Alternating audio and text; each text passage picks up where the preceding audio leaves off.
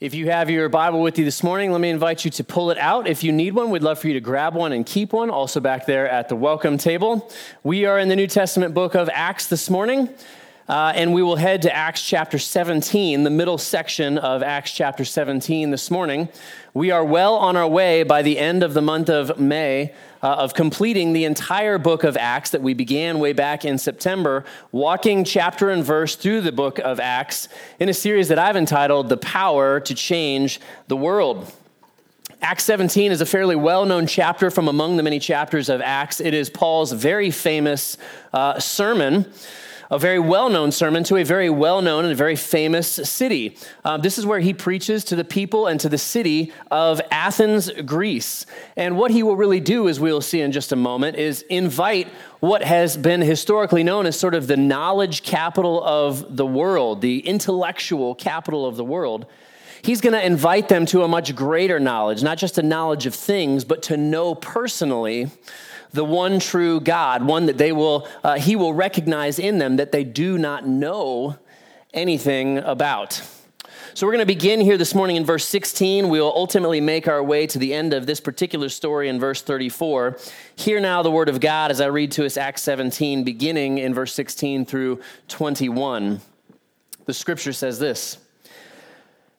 Now, while Paul was waiting for them at Athens, his spirit was provoked within him as he saw that the city was full of idols. So he reasoned in the synagogue with the Jews and the devout persons, and in the marketplace every day with those who happened to be there. Some of the Epicurean and Stoic philosophers also conversed with him.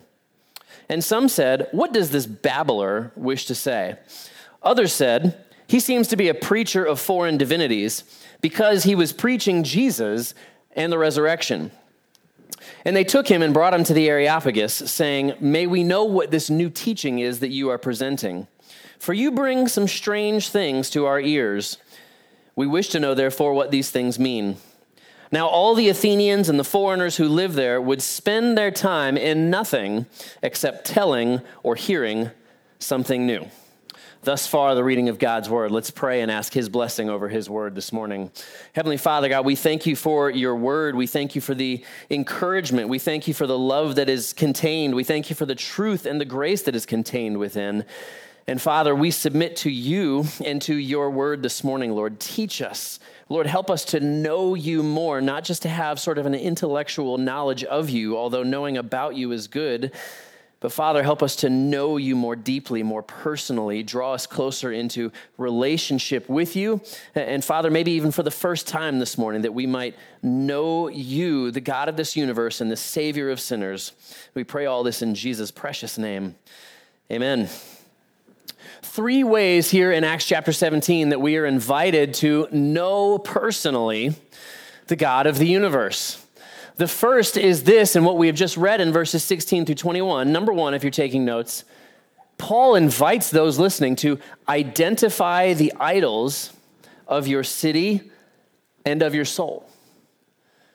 Paul invites us to identify the idols of our city and of our soul uh, we're told that the city was full of idols, and as a result, Paul's spirit was provoked within him. That word provoked is the Greek word that means uh, greatly distressed. He is angry, he is upset, he is overwhelmed. This is a, an overwhelming feeling that he is having as he sees what is going on in the city. Uh, a man named Pausanias, who was a, a, sort of a modern day travel blogger, he lived one generation after Paul, and he wrote about the city of Athens. And his comment about the city of Athens back then was this It's easier to meet a God on the street than to meet a man. So that was the nature of as you walk through Athens in that particular time in their, their city's history. So the Athenians were spiritually empty, even though their streets were filled with spiritual sounding idols of various types. I wonder for you, as you think about our city, our state, our nation, our world, does your heart break as you consider the multitudes, literally the millions who are walking through life doing the same, who are chasing down the idols of our generation that promise great things and that absolutely cannot deliver what they promise? Does your heart break that people do not know God personally? For Athens at this time when Paul is there, uh, their empty living sort of centered around uh, living off of their past and, and, remembering the greatness of days gone by. Um, gone are the days at this time in, in history when Paul is there visiting Athens. Gone are the days of Socrates and, and Plato and Aristotle, who came uh, three to 500 years before the scene here in Scripture. Gone were the great days of military conquest over Persia, in particular, in the Battle of Marathon, in which 100,000 Greeks defeated over 1 million Persians. Gone are the days of the Greek Spartans and their famous last stand at Thermopylae. Here, in this moment, as Paul is preaching, uh, it says that there are three distinct groups in Athens who were listening to Paul share the gospel. The first is the Jews and devout people who were listening to him in the synagogue, the Jewish place of worship. But then there's the second group of sort of just everyday lost people, those that happen to be, by God's goodness and sovereignty, in the marketplace that day. But then mixed up in the marketplace and in the Areopagus was this third group, the intellectual elites of that era which were the Epicureans and the Stoics. Uh, to help you understand a little bit more about those two groups in particular, these, these philosophical groups, the Epicureans were essentially agnostics. They would be the equivalent of what we would refer to as an agnostic today. Uh, if you had to, if you asked an agnostic what they believe about God, uh, they would essentially say this um, I'm pretty sure that it's impossible to know whether a God exists. That is essentially the, the, the, position of an agnostic. I'm pretty sure that it's impossible to know whether a God exists. Uh, the Epicureans, in particular, believe that everything happened by chance, and then you die. Good news. And that's the end. There is no resurrection. There is no spiritual element. There is no afterlife. The goal then in life was to have the maximum pleasure and to experience the minimum of pain. So these are materialists to the nth degree. Uh, if they had a motto, the Epicurean model would have been this grab all you can because you just live once. Okay. That's the Epicureans, right? Then there are the, uh, the Stoics. The Stoics were essentially pantheists. Uh, they believed God is in everything and everything is God. Um, they believed whatever happened was their destiny. So they lived with sort of a, a fatalistic resignation or, or like an apathy, an apathetic detachment from reality and from the world. Essentially, life is filled with good and bad, and there's nothing that we can do about it anyway. So, their motto, the Stoics, their motto would have essentially been, if they had one, would be, It is what it is. It is what it is. When you think about our city streets and our nation, what are the idols in our streets today? Um, whether they be our literal streets or they be sort of our digital streets. When you drive the streets of our nation or you walk into the homes here in America, is it the God of the Bible that we worship? Or is it the idols of our present age that, if we stop and are honest, are not all that different from the idols of ancient Greece? We worship the idols of money, of sex, of power, of comfort the, the motto of our day most certainly is grab all you can because you just live once. Many of us are tempted to spend endless hours in the office, gain every last dollar that we can, initiate every side hustle that we probably, possibly can in order to gain more money at the expense of our family. Corruption and abuses in our culture to build wealth, regardless of may, who it may hurt, run rampant everywhere. Many of us spend endless hours in isolation, locked into our screens, locked into our games, locked into our social media platforms, seeking comfort and not finding it with sort of a fatalistic resignation. Uh, on our streets, you can buy drugs, legal and illegal, to numb the pain, alcohol to detach for a while, but it won't last.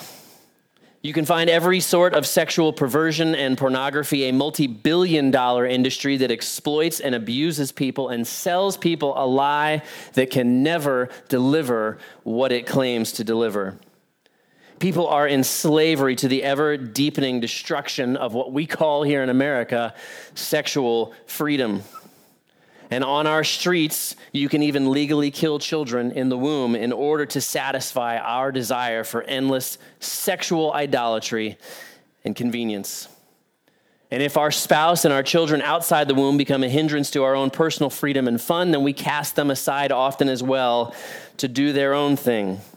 We too find ourselves living in a nation that is past its prime the glory days have long gone, and our nation is in chaos because we have rejected the one true God. And we have replaced it with our own sort of pseudo spiritualistic worldview. It's a sort of moral therapeutic deism. If that's not a word or phrase you've heard before, I encourage you to remember it. Moral therapeutic deism. Be a good person. Be tolerant of most views except Christianity. Make sure that what you do feels warm and fuzzy to you. And yes, there's a God out there somewhere, but he has no relevance to your actual life. Just send out prayers and good feelings when bad things happen. We too are spiritual, just like the Greeks, but we don't know God in this city or in this world. And our cities and our souls, as believers as well, are filled with idols that cannot deliver what they promise. What do we do? What do we do? Number two, Paul wants to answer that question clearly, not only for the Athenians, but for us today. Number two, seek the God who is as yet unknown to you. Seek the God who is as yet unknown to you. This will be Paul's message, his sermon to the Athenians who are gathered and listening to him in the marketplace.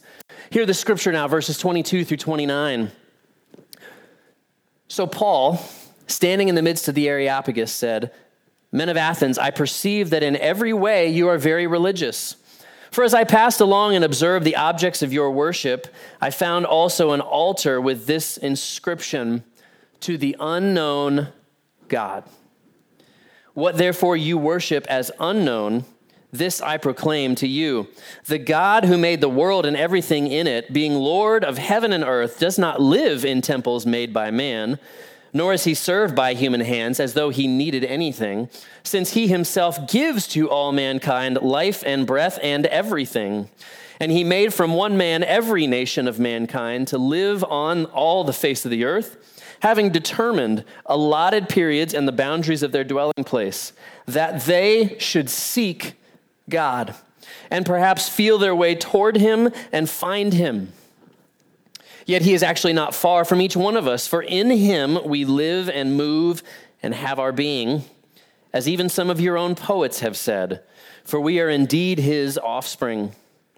Being then God's offspring, we ought not to think that the divine being is like gold or silver or stone, an image formed by the art and imagination of man two things that we see here in this first part of, of, of, Paul's sermon. First, I want to step back and, and for us as believers, recognize that the way that Paul talks to unbelieving people very clearly has both substantial grace and truth in it.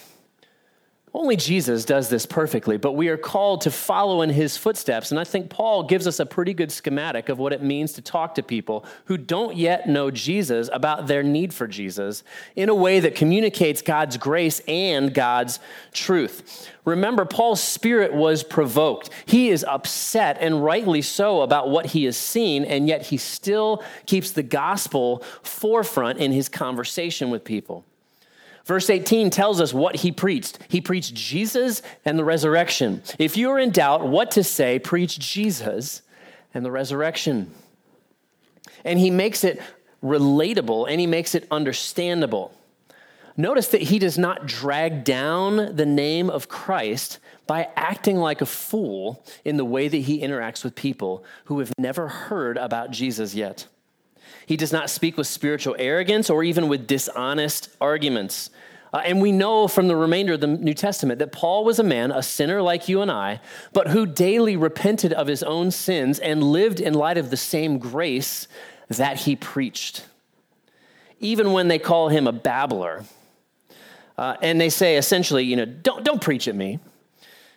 Uh, this is how he reacts with grace and with truth. The Apostle Peter gives us some very important instructions. If you are into memorizing scripture, and I would submit to you that you ought to be, 1 Peter chapter 3, verse 15 and 16 is incredibly helpful in this regard. Listen to how Peter tells us that we ought to do this sort of conversation.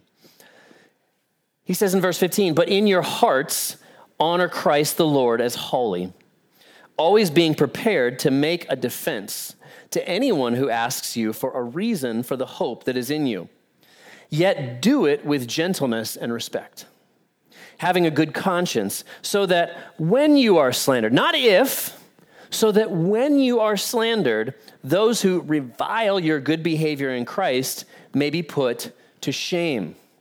In particular, when we have conversations about the value of human life from womb to tomb, we ought to remember 1 Peter chapter 3. Paul does something else, though. Not only is he speaking with grace and truth, Paul essentially he, he meets the Greeks where they are at. He finds ways to find common ground with them. And so he recognizes that they have a spiritual interest.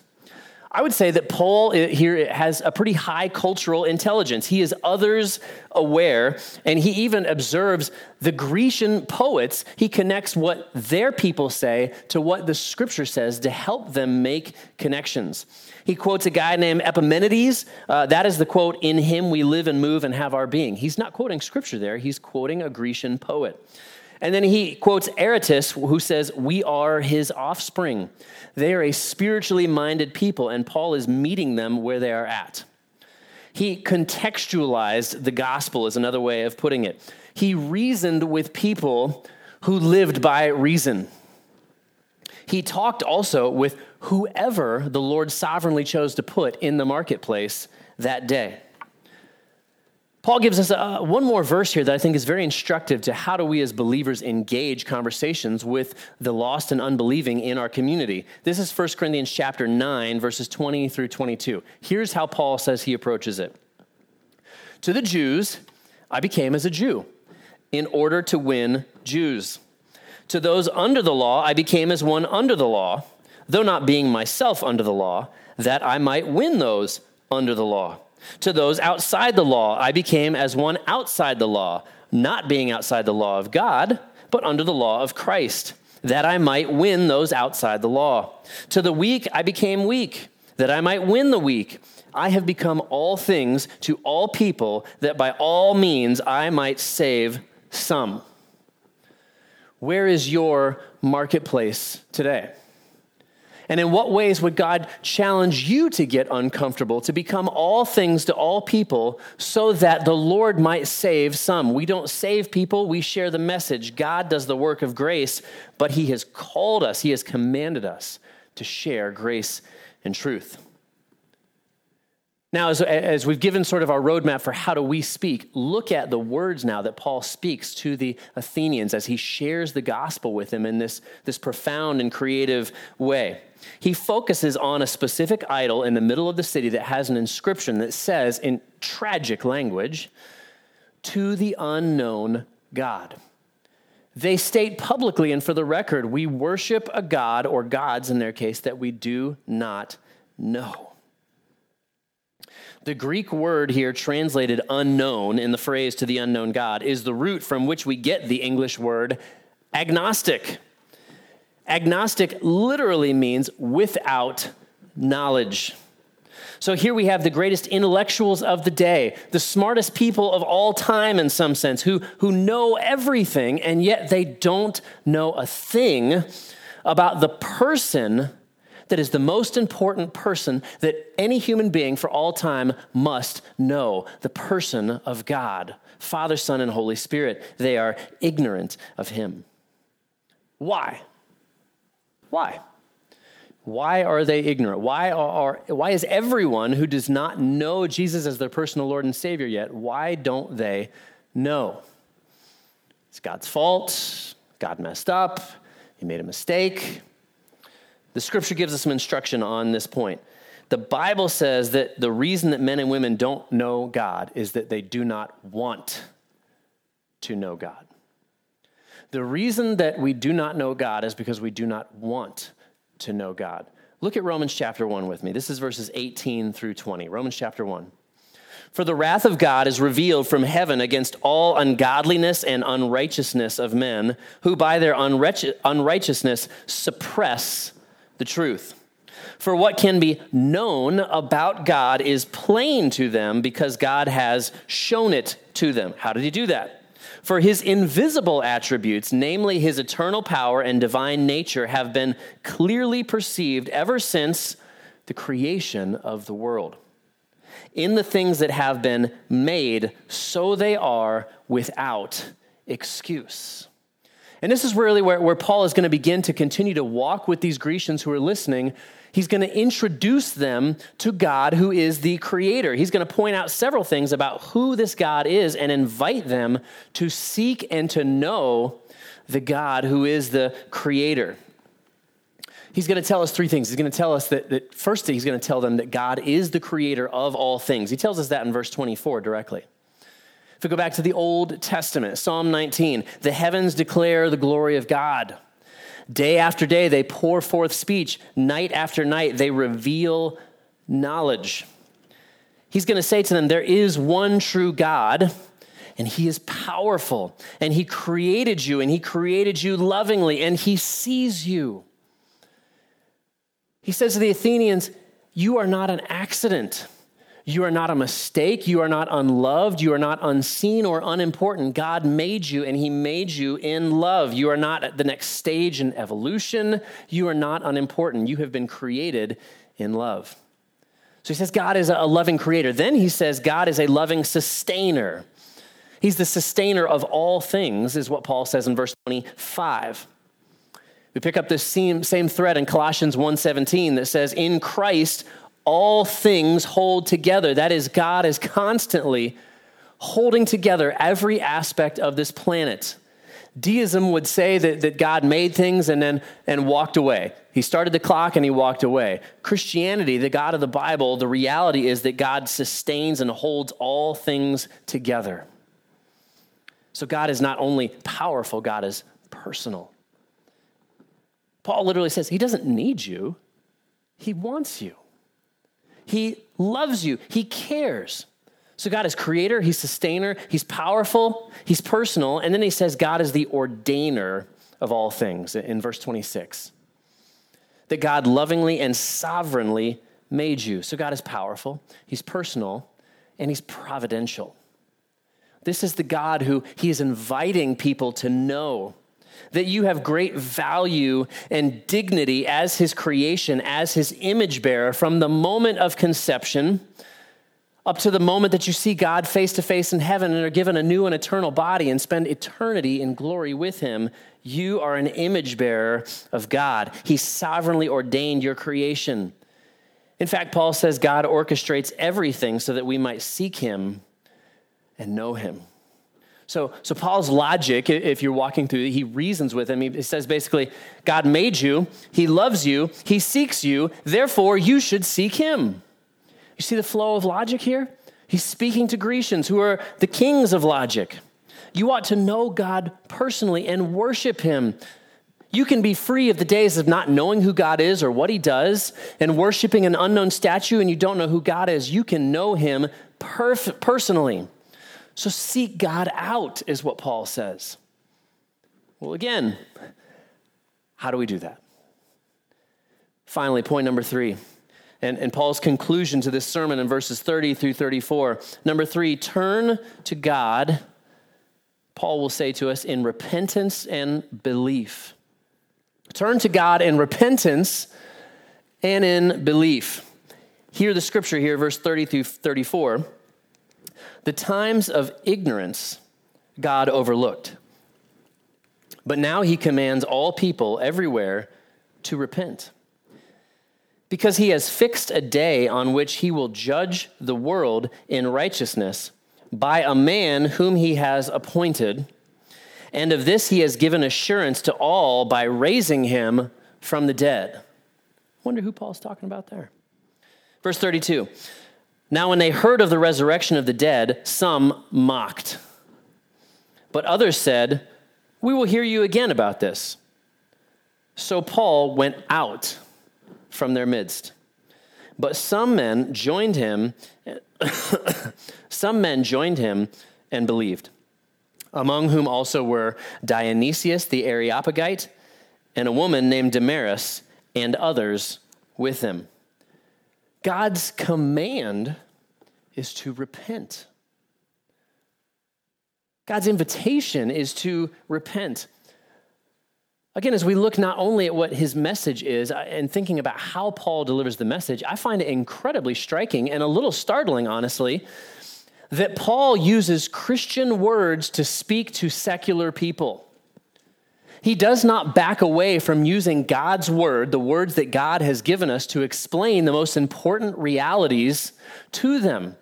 I am sure that the word repent was a new word to them, and it may be a new word to those that you speak with.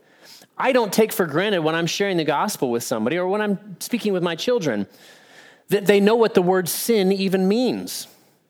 Because the, the word sin is not a secular word. What, what is sin? And, and don't give them a five point explanation. Sin is the bad things that we do.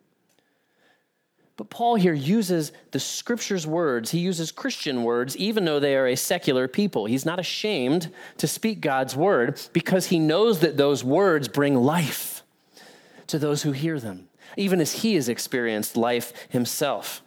He knows that God's word is for all people, religious and secular, the elite and the overlooked. God's word, God's grace, God's salvation is for all of them. And so God calls all people everywhere to repent of their idolatry. There's another Bible word. Let's define it. What exactly do we mean when we say idolatry or, or idols? Do you have a little, a little stone man in your house that you worship? Probably not. But idolatry is helpfully explained according to Scripture as anything that you put ahead of God. Anything that you put ahead of God is idolatry. Put it another way idolatry is taking the good things that God has given you and making them ultimate things. When we take God's good gifts and we make them ultimate, we make them more important again than God Himself, we have stumbled intentionally or unintentionally back into idolatry. This is not just something that the unbelieving world does. We, as believers filled with the Holy Spirit, are tempted and give in to these sins every day. Idolatry is worship of something that is unworthy of worship. Okay, there is only one who is worthy of worship God Himself. And when we worship things, we worship people, we worship celebrity, we worship money, it's not worthy of worship.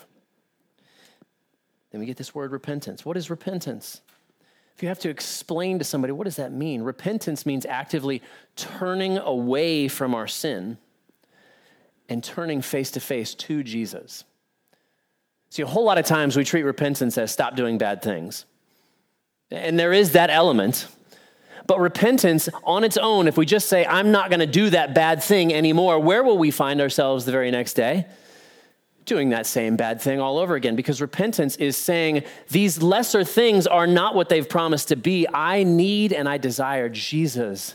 I want to worship Jesus. I want to give my life to Jesus. I want His rules, His laws, His goodness to inform the way that I live my life. I want to turn away from lesser things and turn to God. Jeremiah 2:13 says, "My people have, have made two mistakes. They, they've forsaken the fount of living water, and they've begun to drink open cisterns." So literally, instead of drinking from Christ, the fount of living water, what we do is we turn back to the sewers. Repentance is saying, I'm done with sewer water and I want to be filled with the water of life, with Christ Himself, His goodness, His forgiveness, His grace and mercy to me.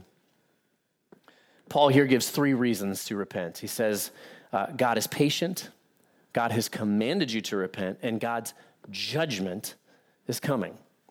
Uh, the third of those three is probably the one that grabs your attention first, right? God has appointed a day when Jesus himself will judge the world and everyone in it. Let me give you a fourth reason that Paul gives us in, in Romans chapter 2 and verse 4.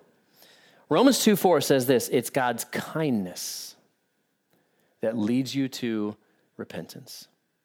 Why should I repent? Because God is patient with you, because God commands it, because God is a holy, deserving, righteous judge of the world, and he will judge sin. And because he is kind, he has made a way for you to get out of the eternal predicament of sin. See, Jesus was not an Epicurean. Jesus was not an Epicurean. He was not in danger of adopting that philosophy of life. He did not live for the present, he did not live for his own pleasure. He lived for your life. Jesus did not avoid pain, he rather he stepped into it because he knew that every single human being has an eternal soul and that they will face a holy God in judgment one day. And so he faced judgment on our behalf. Jesus was not a stoic. He didn't resign himself to what was going to happen. Ah, they messed up again. Let them be what they're going to be. He did not become apathetic to our situation. Rather, he stepped out of sin, uh, stepped out of heaven. He came down to a people who didn't want him or deserve him. He lived on display humbly a perfect life with no sin. And then he willingly went to a cross that we created and paid for the sins that we committed. He didn't become apathetic about our problem. He stepped into our problem. And where we were dead in our sin, He offered life. Jesus, who is perfect, sacrificed himself so that we could live. He accepted punishment. He accepted responsibility for my sins, for our sins. And in so doing, he has made a way for everyone to find their way to seek out God. Where did it begin? God sought us out. And now he is inviting you, even this day, to seek him out in faith and salvation. Say, Lord Jesus, I'm a sinner. Instead of trusting in you, I trust in my stuff. I trust in myself. I, am guilty of idolatry. Forgive me. Save me. Make me new. And he will always answer that prayer yes. So will you come to him in repentance and in, in faith, in belief? Not just knowledge about God but to know him personally. You notice here at the very end of the story, we get again three. We get three distinct responses to the gospel message. The first group, they just mock him.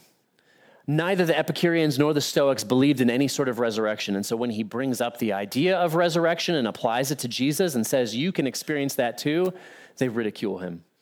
They mock him. Then there is a second group that essentially say, Well, let me think about it they delay responding to what uh, God has said through Paul here. It is interesting that in this case, what does the Bible say that Paul, representative of Christ, does immediately? In chapter 17 and verse 33, it says, So Paul went out from their midst. Verse, or chapter 18, verse 1, Paul left Athens. Do not wait. Do not delay. Do not put off the reality that God is holy and righteous and will judge sin and has made a way for you to be forgiven and to be saved, to be set free from the chains of sin that bind you and to experience new life in Him. Do not put that off till tomorrow because there is some idol that you want to chase today. Humanly speaking, the Athenians did not get a second chance. There was no church that was planted in Athens, and that is unique among the many cities that Paul goes to and shares the gospel. They did not want it, and so he moved on to the next person and continued to share. He moved on to the next city and continued to share. But there were some who believed. This specific man, this specific one, and others, which means at least two more people, at least four people out of that whole city, the great city of Athens, said, I want Jesus to be my personal Lord and Savior. Maybe that's you. Don't wait for everybody else around you to do it. Here's an applicable statement for our times what is popular is not always right. What is right is not always popular. Do not wait for Jesus to be popular. Come to him in faith, acknowledging that he is true, that he offers grace because Jesus is the God of the universe and he still saves people today. Amen? Let's talk to God right now. Let's, let's pray together.